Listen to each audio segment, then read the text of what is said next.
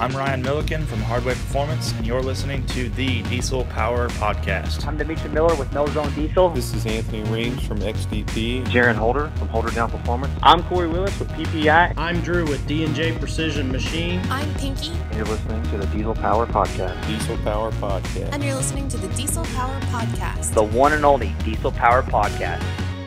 What's going on, Diesel Nation? Glad you guys could join us today. We've got a really cool episode. We've been wanting to do it for a while, and things worked out with our schedules. We're able to sit down and and uh, you know kind of plan this out and and uh, bring you guys some great content. So we're really excited for it. But before we start, we want to thank our sponsor, ATS Diesel Performance. They really make these podcasts possible. Uh, they do a great job supporting us, um, helping us, um, you know, understand the products or new things that they're doing. And one of those is, is the rebuild kits that they have. They've put a ton of time, expertise, experience, engineering into bringing these kits basically from the drawing board to having them in a box ready to ship out or ready to go into your transmission. So whether you've got a, a first gen Dodge or you know a new Duramax and everything in between, these kits take the same quality parts that they put in their transmissions and make them available separately so you guys can order these kits you know you get them ups you can you know rebuild your transmission yourself or take it to the transmission shop hand them the parts or if you own a transmission shop and you're looking for a supplier of top quality kits everything's in the box that you need there's instructions things are clearance correctly you need to check out ats diesel. Then you can jump on their website it's atsdiesel.com or if you want to give them a call, their number is 866 209 3695. Any of the guys you chat with there, they're friendly, they're knowledgeable, they can answer those, those detailed questions that you guys might have. And ATS is offering a special, basically like an exclusive um, for all of our listeners. So if you call ATS and you mentioned the Diesel Power podcast when you call, you're going to get a free t shirt with your order. That's all you got to do. There's no liking, sharing, commenting, any of that stuff. All you do is call ATS. Once you place an order, they're going to toss a t-shirt the size you request in the box. You just got to say, I heard it on the Diesel Power podcast. All right, let's get to this episode. We're going to have some fun with Vinny Himes, the man, the myth, the legend. How's it going, buddy? Yo, all that in a bag of chips. I'm doing good, brother. What you got going on? Man, it's, summertime is rolling around. You know? Yeah, it is time to get outdoors a little bit and fish and camp and get bit by mosquitoes and everything else. That's right. yep. Pull ticks from places you didn't know you had places. Have you seen that thing? Uh, I saw an infomercial had a, this thing that pulls ticks like off people or dogs. This little plastic thing. I don't even know what it's called. No, but I need but, uh, one. we, we've been doing summertime food plots, and so I've been spending a lot of time out in the woods and out in the fields, and man, it's just they're horrible out here. I can imagine. I, am sure they're out here. I just I probably don't spend enough time out there to get one, but they don't look fun to deal with. No. Well, the nice thing is up there, ticks are big. You can get a hold of them. Down here, we got these things called seed ticks that are smaller than a freckle and look like a freckle, and they leave a welt that lasts about a month. Ooh. Only way I've found to really get them off is freeze them off with an ice cube. they'll, they'll back right out. well, it was, it was cool. The other day we were chatting, and somehow, you know, we were talking about hobbies and, you know, diesel trucks and just kind of other things we're into. And I didn't know how much of an outdoorsman you were, how much you like to hunt and fish. And I thought it'd be cool chat with you today. You got a bunch of insights and just cool things to to talk to us about. So we wanted to pick your brain a little bit, so to speak. And uh, heck yeah, like I, uh, I mean, I, I, grew up in the city. I grew up right. in the city, man. So like, I'm gonna ask you a bunch of dumb questions. I grew up in uh, BFE, Montana, where you know you had to travel 350 miles to go get groceries, and a super tiny town, about 315 people. I mean, we were we were broke. We were just poor, and that's how I grew up. I didn't think we were poor. Just everybody was poor. There was no economy. So hunting was something we did out of necessity, you know. As soon as we turned 12, we went through hunter safety, and we killed two deer because we had to kill two deer. It wasn't a sport, It wasn't something where we were looking for big antlers or anything. And the odd thing is when we moved from that town, my dad got a better job, and I was a teenager, and you know all his kids were growing up. Everybody else quit hunting, but you know for me, it's the way I grew up. There's so many good memories of my grandpa and my dad, and I learned a lot of valuable life lessons hunting. Um, responsibility, respect, you know, killing an animal ethically, quickly, without suffering, you know, that's respect and, and helping manage a herd, you know, not always shooting the biggest buck. You may shoot ones a little bit smaller, but obviously older. And game management is something that I really love. Um, I was a huge part of the Rocky Mountain Elk Foundation when I lived in Montana, up in Idaho and stuff. And so it's just, it's part of my life. It's never going to go away. It's, it's something I enjoy doing with my kids. It's basically the reason I work at a diesel shop is to make money so I can hunt. You know, I mean, that's the peas and carrots of it all.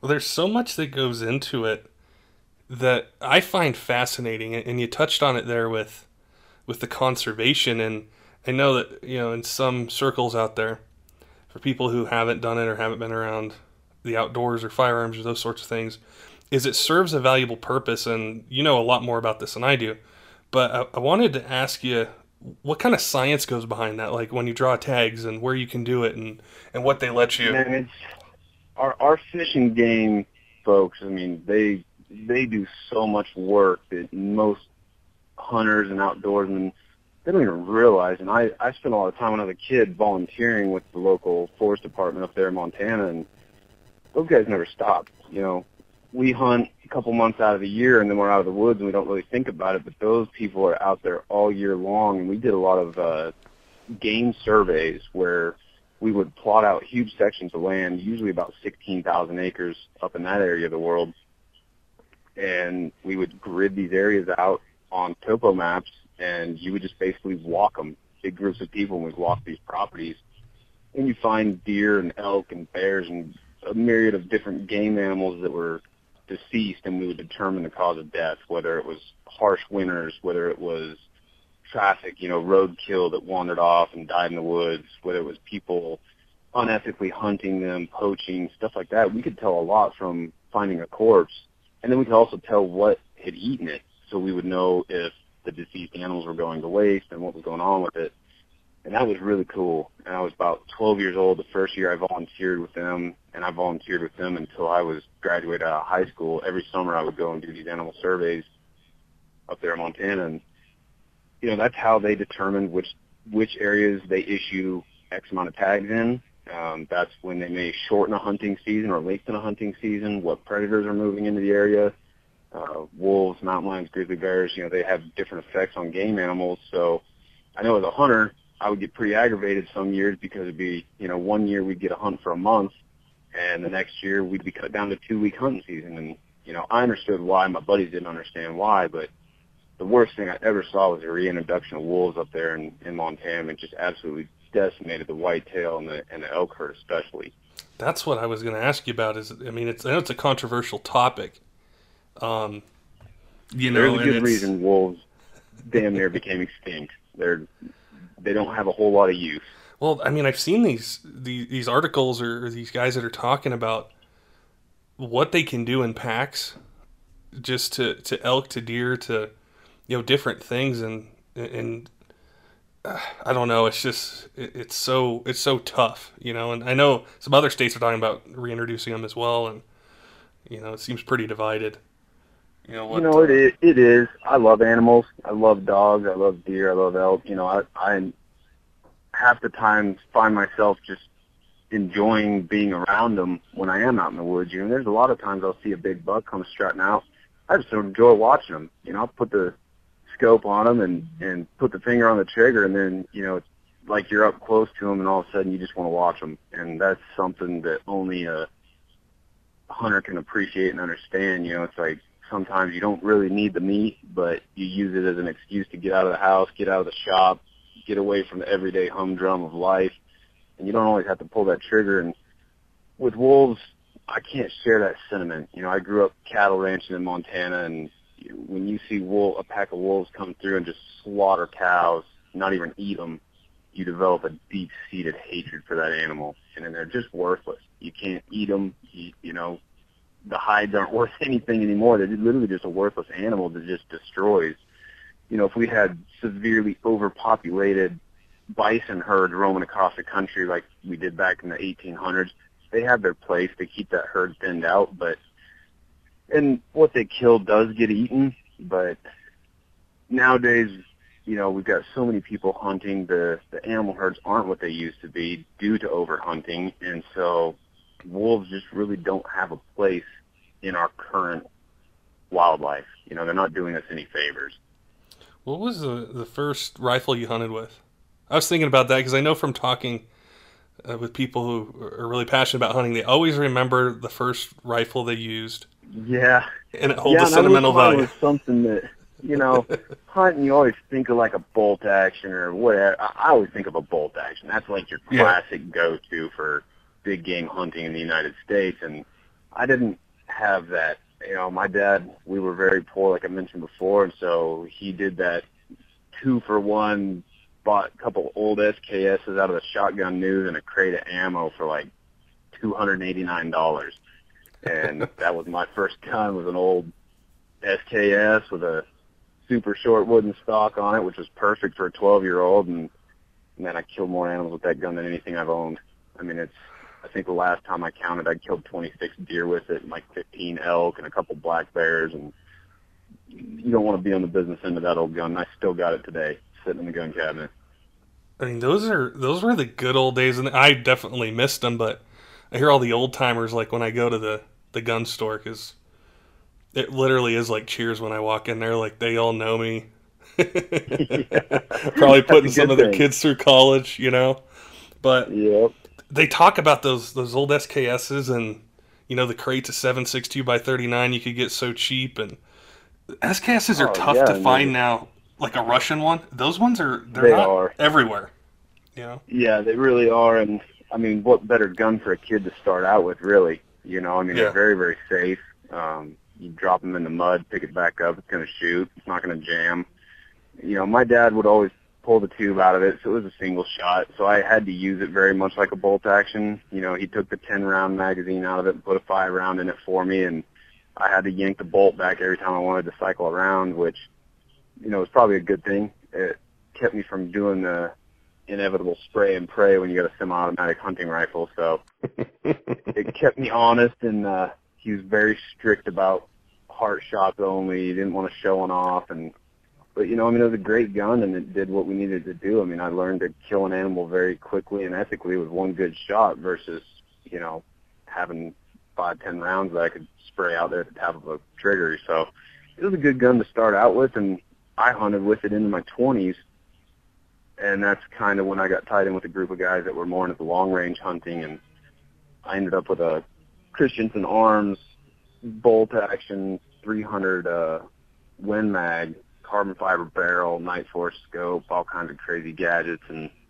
we were into shooting elk at you know thousand yards, 1200 yards, and that was it was different, different kind of hunting.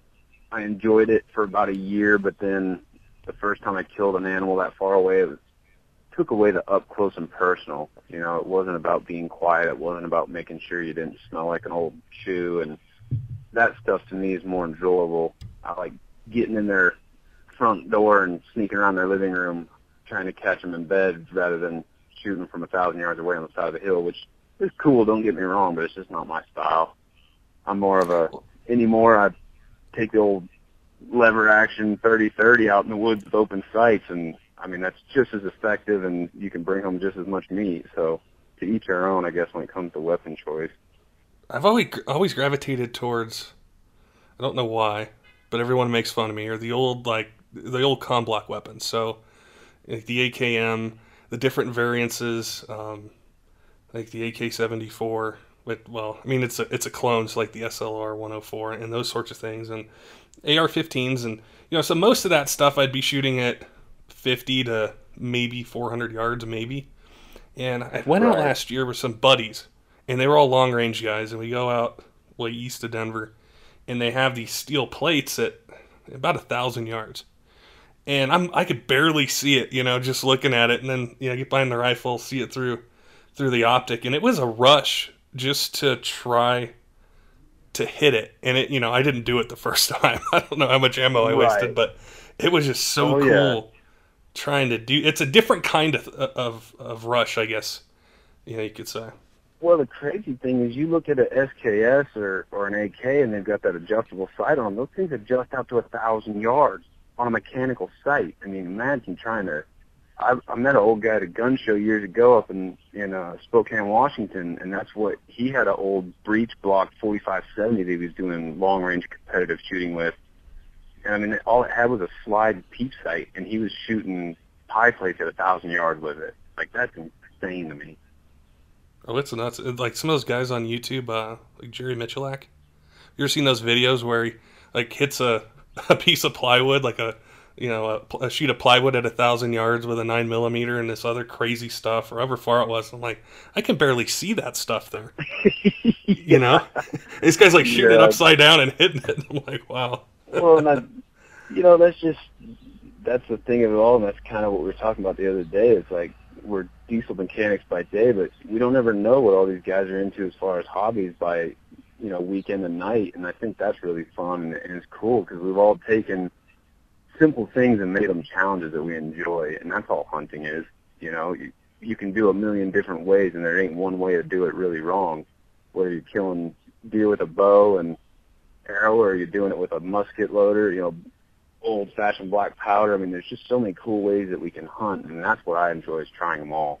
You know, I don't think there's any one way I'd say that I like hunting other than over another. Just they all present their own challenges and their own equipment. I guess that's really what we are as men, is we're just grown-up kids and we just have more expensive toys. I really learned that um, at ATS when you know guys had come in from all over the country in the fall for hunting season, and they'd drop their trucks off, and they'd be getting you know transmission or turbo kit or just something, and you get to talking to them, and they're there for hunting, and they have such a passion for that, and then it's combined with you know they weren't just getting stock parts put on their trucks, like they wanted Right. they wanted the cool stuff, you know, and Yep. it was really the first time I saw it. and I thought, man, there's there's something there, you know. Well, they definitely go hand in hand. I mean, that's that's the crazy thing for us, you know, is we're down here in Georgia, and I mean, it's hunting here is almost a religion. Like, if you don't hunt, there's something wrong with you. But it, it's also our busiest time of year at the shop because that's when guys are hauling tractors and four wheelers and side by sides out into the woods and getting their campers set up. So they're tearing their trucks up, but it's like they don't want to just fix it. You know, it's like, oh, my turbo went out hauling my camper. Can we do an upgrade? You know, and it just snowballs into other things. And that's the same thing I ran into out out west. You know, you get up in the Rocky Mountains and you're trying to haul a horse trailer full of horses and you know canvas tents and everything to go up on a two week elk hunt. You're going up some steep grades with heavy stuff behind you. I mean, that's that's when trucks mess up, and I think that's where the aftermarket swoops in, and that's where we do better than what the factory did. You know, it's like you go to the top of that mountain pass at 35 miles an hour in your Dodge, or we throw some compounds on it. You're going to go over that pass at 65 miles an hour, and the EGTs are cooler, and the tranny shifts better. It's just hunting and diesel performance are one and the same. They go together like peas and carrots, man. I think it's an independent spirit too. Like, you know, driving a diesel, it's such a, it's not a small market, but it is compared to all the other vehicles on the road. You know, so when you have one you drive it and you're passionate about it, you love that independence. And then, I think being resourceful, you know, with hunting, there's That's right. there's so much that goes into it. You know, with knowledge, knowledge of the terrain, um, patience, all those sorts of things. It's like, like you said, man, peas and carrots. Yep. No, man, I'm sitting out here in my truck right now, like outside the shop, and I mean, I've got we got a bunch of hogs moved into one of our areas where we got food plots planted. So, I mean, that's the cool thing here in Georgia, you know. And I hated that up up north. It's like, man, hunting season's over, and it was just depressing. Like you're waiting all year for hunting season again, unless you get into coyote hunting, which is a freaking blast. And I encourage everybody to do it because, again, they're kind of a worthless animal. But down here, we got hog hunting all year long. Like you can kill them, nobody cares. You don't got to buy tags. You don't got to report them. So, as much as they're a pain in the butt because they do tear up our food plots, they are a blast to hunt, and they are ten times smarter than a deer. But I've got sitting right here in my truck. I got the dog. I got the 30-30 lever action. I got the 454 Raging Bull. Like I'm ready to go at any given time, and it's a blast down here. Well, that's what I was going to ask you. Is like the, you know the difference between you know hunting in the the Rocky Mountains and there, and just I see it on uh, just hunting shows and even on Facebook and stuff. Guys talking about it is how destructive those hogs can be for Oh, the environment, for farms, and they're. I mean, it seems like they're just going crazy, multiplying. You know, They are because it can breed so quickly, you know. And we've had trail cameras. We got trail cameras that send us text messages to our phones. So, you know, I'm sitting here trying to work all day, and my phone's like ba-ding, ba-ding, ba-ding, and I'm getting pictures of hogs in the middle of the day. And we've been watching this one little group of hogs pretty closely for the last month. And it's like first there was just one hog, and she'd come in there every morning at 3 a.m. Well, two weeks later, she got three piglets with her. And Yeah. here we are a month later, and now these piglets are having piglets. You know, it's just nuts how fast these things can breed, and they don't they don't have to be big. You know, it's like a deer is going to grow for a full year before it can have one or two fawns, so they're much slower to repopulate. Whereas these hogs, I mean, they can have two batches of babies in a year, and they can have up to 13 at a time. So you talk about an invasive species, they're insane.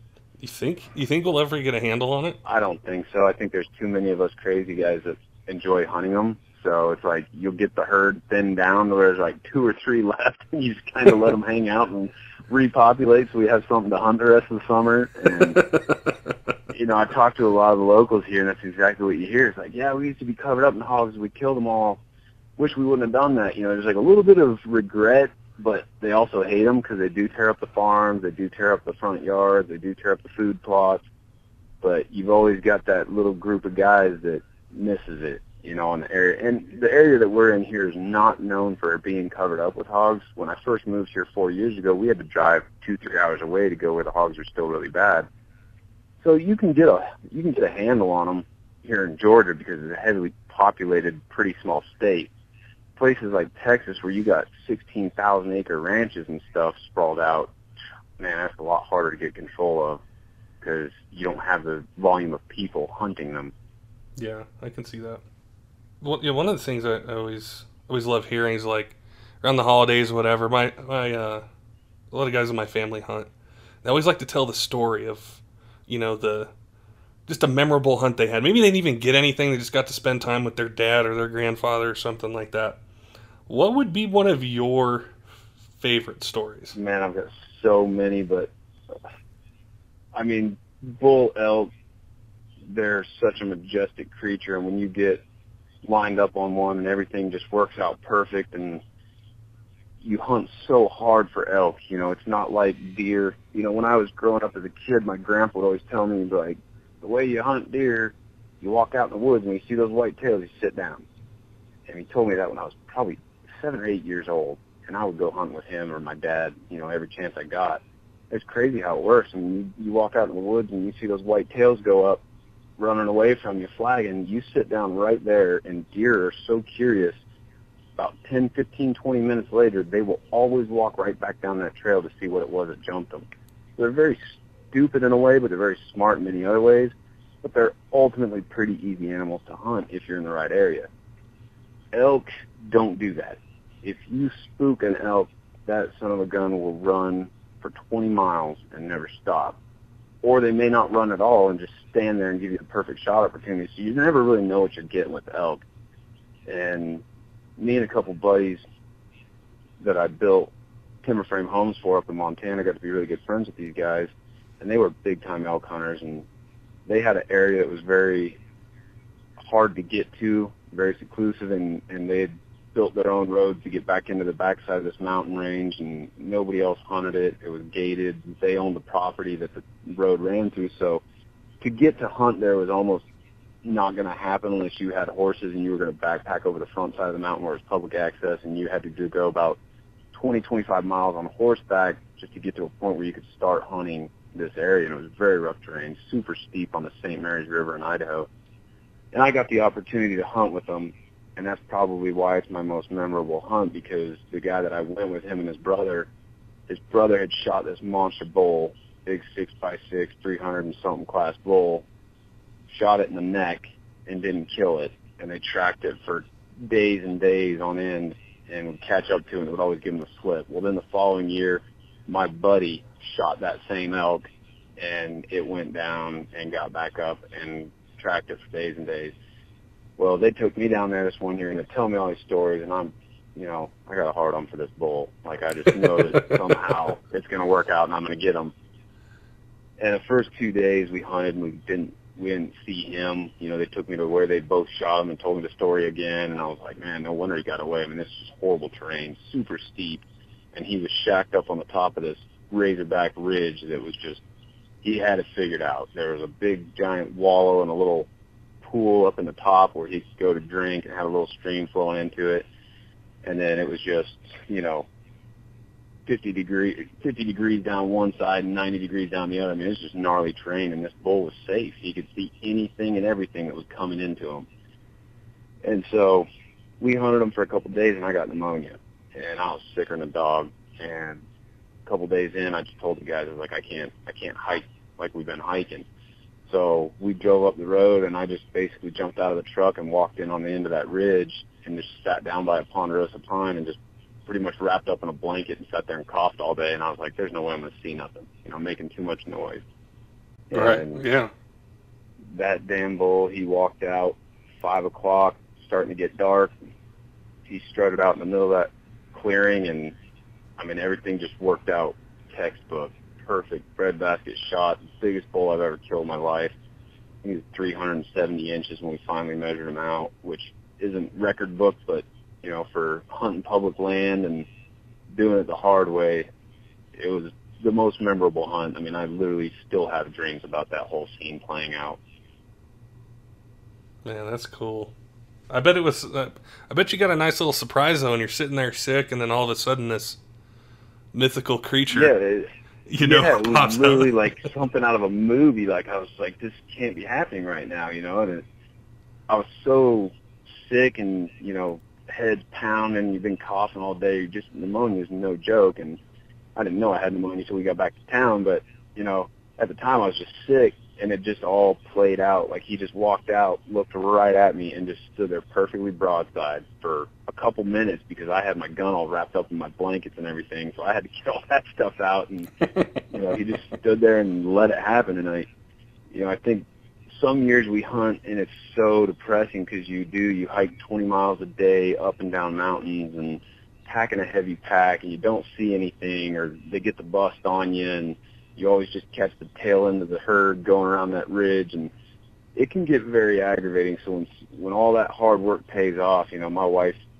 she gives me hell about hunting. She's like why do you hunt? You always get mad when you don't see nothing. I'm like oh because the meat's free. And she's like yeah right.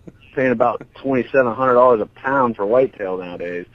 But you know, it's just some, it's something I love, and it's my escape from work. Because I could be sitting at the house and I can, you know, customers send you a Facebook message, hey man, I need you to look at my truck on Monday. Is that cool? Yeah, man, swing by the shop. And you're expected to answer them, but it's like this universal code where somebody tries to call your cell phone, you're like, bro, I'm in a deer stand, and they never bug you the rest of the weekend. Like it's just the only way I can get away from work is to be up in a deer stand. I think the closest that I have to that is just, I think with with guns, um, learning about them. Um, I've just always been fascinated by it. Like I can spend hours in a gun store. I mean, let me take that back. I can spend hours in there if I'm ready to if I'm going to buy something. I don't like to just go and look because then I feel like I was a giant failure. But Yeah, I mean, I could never, I don't think, own a gun store or, or do that because I'm so like focused in on certain brands and certain things I like. I'm like, I don't care about that brand or I don't care about that. But right. Yeah, it, it's so Well, cool. that's something we run into with trucks. You know, and luckily, being that I did grow up poor, you know, I'd never got the opportunity or the ingraining of Ford, Chevy, Dodge. You know, we didn't. We drove whatever the heck we could afford to get us, you know, to work or to town or to wherever we were going. And that's made it a lot easier for me in the diesel industry, is not being so brand specific. You know, it's like, man, I've owned a lot of Dodges, I've owned a lot of Fords, never owned a Chevy. I don't know why. You know, I just ha- the opportunities never come up, but it's just it makes it easier with my job. You know, 'cause people call me all the time. They're like, "What kind of truck do you think's best?" I just, I don't know. You go set your ass in all three of them, whichever one fits your ass the best. That's the one you need to buy, and then I'll tell you what problems you're gonna have with it. You know, that's it's not that easy with guns because I can tell you right now, Hi-Point's a piece of crap. there, there's no two ways about it, but no, I mean guns are they're addicting, and you can't own just one. Oh, it's bad. Like I, uh, when I got hooked, it was I got hooked on Glocks. I don't know why, but I did, and I got used to the weird kind of grip angle. I got used to the crappy trigger, and I got to shoot them really well. And then I would start to shoot, say, like a 1911, where it's Right. the ergonomics of it are so nice and the triggers are so crisp and i'm like man this is a whole new world and then you know like the the walther ppq which in my opinion has one of the best triggers in a polymer gun just out of the box Yeah. i try that and i'm like Oh, man i missed that i mean you know h&k makes great stuff and and cz and it's just man i could talk for hours about that stuff but i, I feel you though i feel you on you know, like that passion and that excitement and and uh, you know, this one particular gun store. This guy, I don't know where he got his money from. I don't know what he did in a previous life, but he's got all this class three stuff up on the. It's up high, but I mean, he has some, Right. you know, uh, machine guns, AKs, M16s, you know, short barrel rifles, Thompson, all this cool stuff. And I'm looking like, man, that's the pinnacle right there. I know that he's probably got hundreds of thousands of dollars wrapped up in this, but he's the king of the castle, man. I'm like, I'm jealous. The one gun you've got that I really want, I remember you posted on Facebook years ago, is your Scar. And I've never cared about the AR-15s. I don't know why. My my little brother, when he got back from Afghanistan, you know, he had a bunch of money saved up, and he went and spent just boatloads on this AR, having it custom built, all the gadgets. And he came to visit me in Idaho, you know, and I'm still rocking the AKs and the SKSs back then. I hadn't really gotten into the lever guns so much yet, and I hadn't gotten into long range stuff. But he brought his brand new AR out there, and I don't even remember what brand it was. I was that disinterested in it, but he was all proud of it and telling me how much money he spent on it and telling me what brand the trigger was. And it, you know, it was like me talking about a diesel truck. You know, I got oh, five nine Cummins with ATS twin turbos and dual fuelers. I can get all excited about. My brother didn't care, so that's kind of how it was. Well, we went up to go shoot, and he wanted to go shoot real bad. So I took him to this old logging road, and we went out there and shot. That stupid thing must have jammed 47 times, and it finally jammed so bad that we couldn't get the shell casing out of the end of the barrel. So we had to take it to a gunsmith to get it out. And so then that guy's sitting there telling, him, oh, you can only shoot this brand of ammo, and it's got to be this time of year, and this humidity. And I'm like, that is a piece of crap. Like, I can throw some crappy old Russian-made Wolf steel case, corrosive, whatever in my AK, and that son of a gun will cycle every single freaking round and hit bullseyes all day long. So I, I really didn't ever get sucked into that AR stuff, but when you started getting into the SCAR stuff and I started reading about those, man, what a beautiful machine. I mean, that is a wicked gun. And I Man, still what- own one. It drives me nuts. Dude, what caught me once, man, is I, I was out there some range, and this guy had uh, an FD Scar 17. I don't remember what optic was on it, but I saw it and it looked so different, and that like planted the seed of me focusing on this one thing for like a year. And I'd go into the gun store, I'd see it, and it it's definitely the nicest rifle I've ever had. I just I love how light it is. Um, it's just it's simple. You can switch the controls on it. So like you say shooting an AK all the time, I'm used to charging it, you know, on the right side. So Right. I could do that with the scar and just kind of keep the operation, you know, kind of the same. But man, that you got to get one. I mean, whether it's black or it's FDE. If you, if you go FDE though, you have to get the tan mags though. You gotta you gotta get the tan mags. Oh yeah, no, I, I'm getting one. One way or another, it's gonna happen if I can stop blowing money on lever actions, man. If I walk in and see a sexy lever gun, it's it's hard. but I, it's funny. I got a, a really good friend here in Georgia. He's a ex-Army Ranger, and you know he's all into ARs and stuff like that. You know, real tactical looking stuff. And he's always giving me a hard time because I don't have any. I mean, the closest thing I've got is I did buy when I started researching the the scars. When I seen you posting about them, and you know, I I wanted one, but let's face it, they're expensive, and I didn't want to get divorced that year, so I settled for a I settled for a Sig Sauer 556. I walked into a gun store, like you said, I could spend hours in there. And I started talking to the old man behind the counter. I was telling him the story about my brother's crappy AR and how unimpressed I was with it. And he got, you know, I, I was there to buy a scar. Like I had saved up the money. I was there to get that. And he's like, man, he's like, they're they're great guns. You know, price tag's a little high, whatever. He's like, check out this Sig Sauer. And I I looked at it. It's a sexy gun. I mean, I don't know if you've ever seen the Sig Sauer 556 Assault. Yeah. They don't even make them anymore. Um, changed up models a few times since. I think this is back 2011-ish, 12-ish when I bought it. And he talked me into it, and he made me a promise. He said, I promise you you can shoot a thousand rounds through that gun and never clean it, and it will never jam. And you can shoot whatever ammo you want. And I have literally probably shot over 1,500 rounds through that gun now, and I've never cleaned it. It is the nastiest thing. You pull the magazines out, and it's just black, you know, and it's right up there with an AK. I mean, the action, if you look at the actions, are so similar. It's almost like Sig just took an AK and modernized it. But I'm still to get the scar. Just, you know, got to sell a few of my lever guns. What's so what's so crazy though is, is once you get it and you shoot it and it's, it's light and it's it's accurate, you know, for what it is. And I just never wanted to scratch it because that color that they put on the upper. It's like Yeah. you could never match that. That's like a custom paint job on a truck. Like there's no way to touch that up. no, I, I stopped by. We got a really cool indoor shooting range, like right behind our diesel shop here. So I, I find myself down there far too often. But they've got one just like yours, the FT, hanging on the wall, and is just sitting there tempting me. I'm like ready to sell my truck to go get two of them, but I want to get tagged in some problem. pictures if you do. right. Yeah, you got what? One of them now, or you have you have two of them?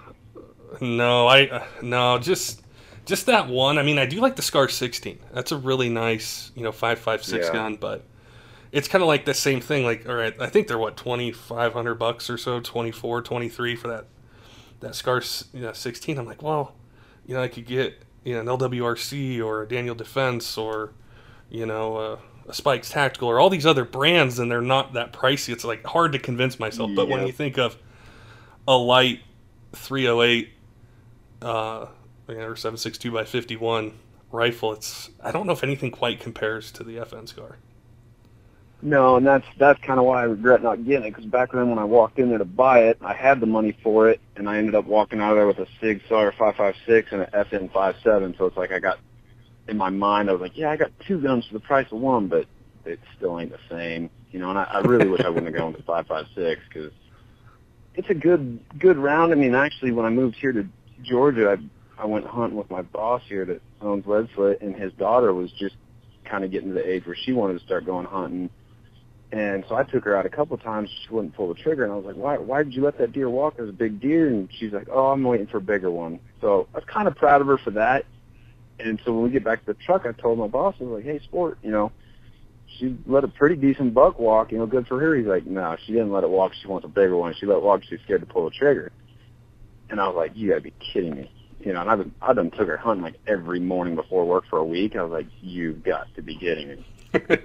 So I took her down here to the indoor shooting range, and I took every gun I got: the SKS, the AK, a couple of my lever action guns, smaller, smaller. You know, like I got a 375 Winchester lever action that doesn't kick at all, and uh, I just took all the guns. I said, "You're going to shoot every single one of them, and then whatever one that you feel comfortable with, that's what we'll take out hunting."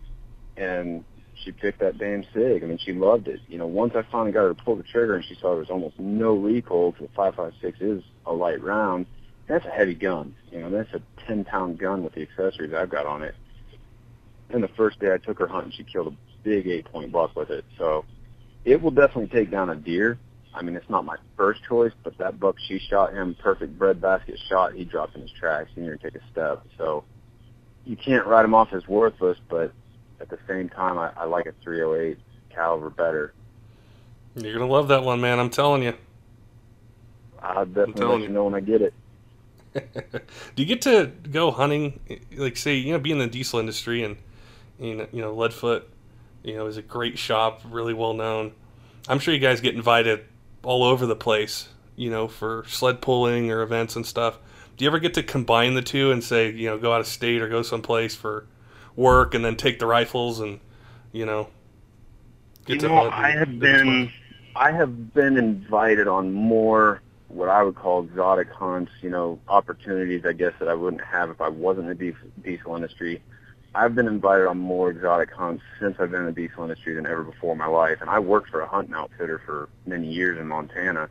I didn't even get invited that much then, you know, but it the thing I hate the most is just how busy we are. You know, most of the time these opportunities come up and it's you know how it is. I mean, you got trucks in the shop, you got to work while you you got to make hay while the sun's shining. So I've not yet had the opportunity to attend a hunt, but I've gotten invited on hundreds of them, and I really want to go down and play with Paul Rutledge and the guys down there in Texas and do some of the hog hunting, and then you can even do some of the exotic a- African animal hunts down there. I'd love to get down there and do some of that. That'd be cool. You'll have to keep us updated on that, and uh, Heck yeah.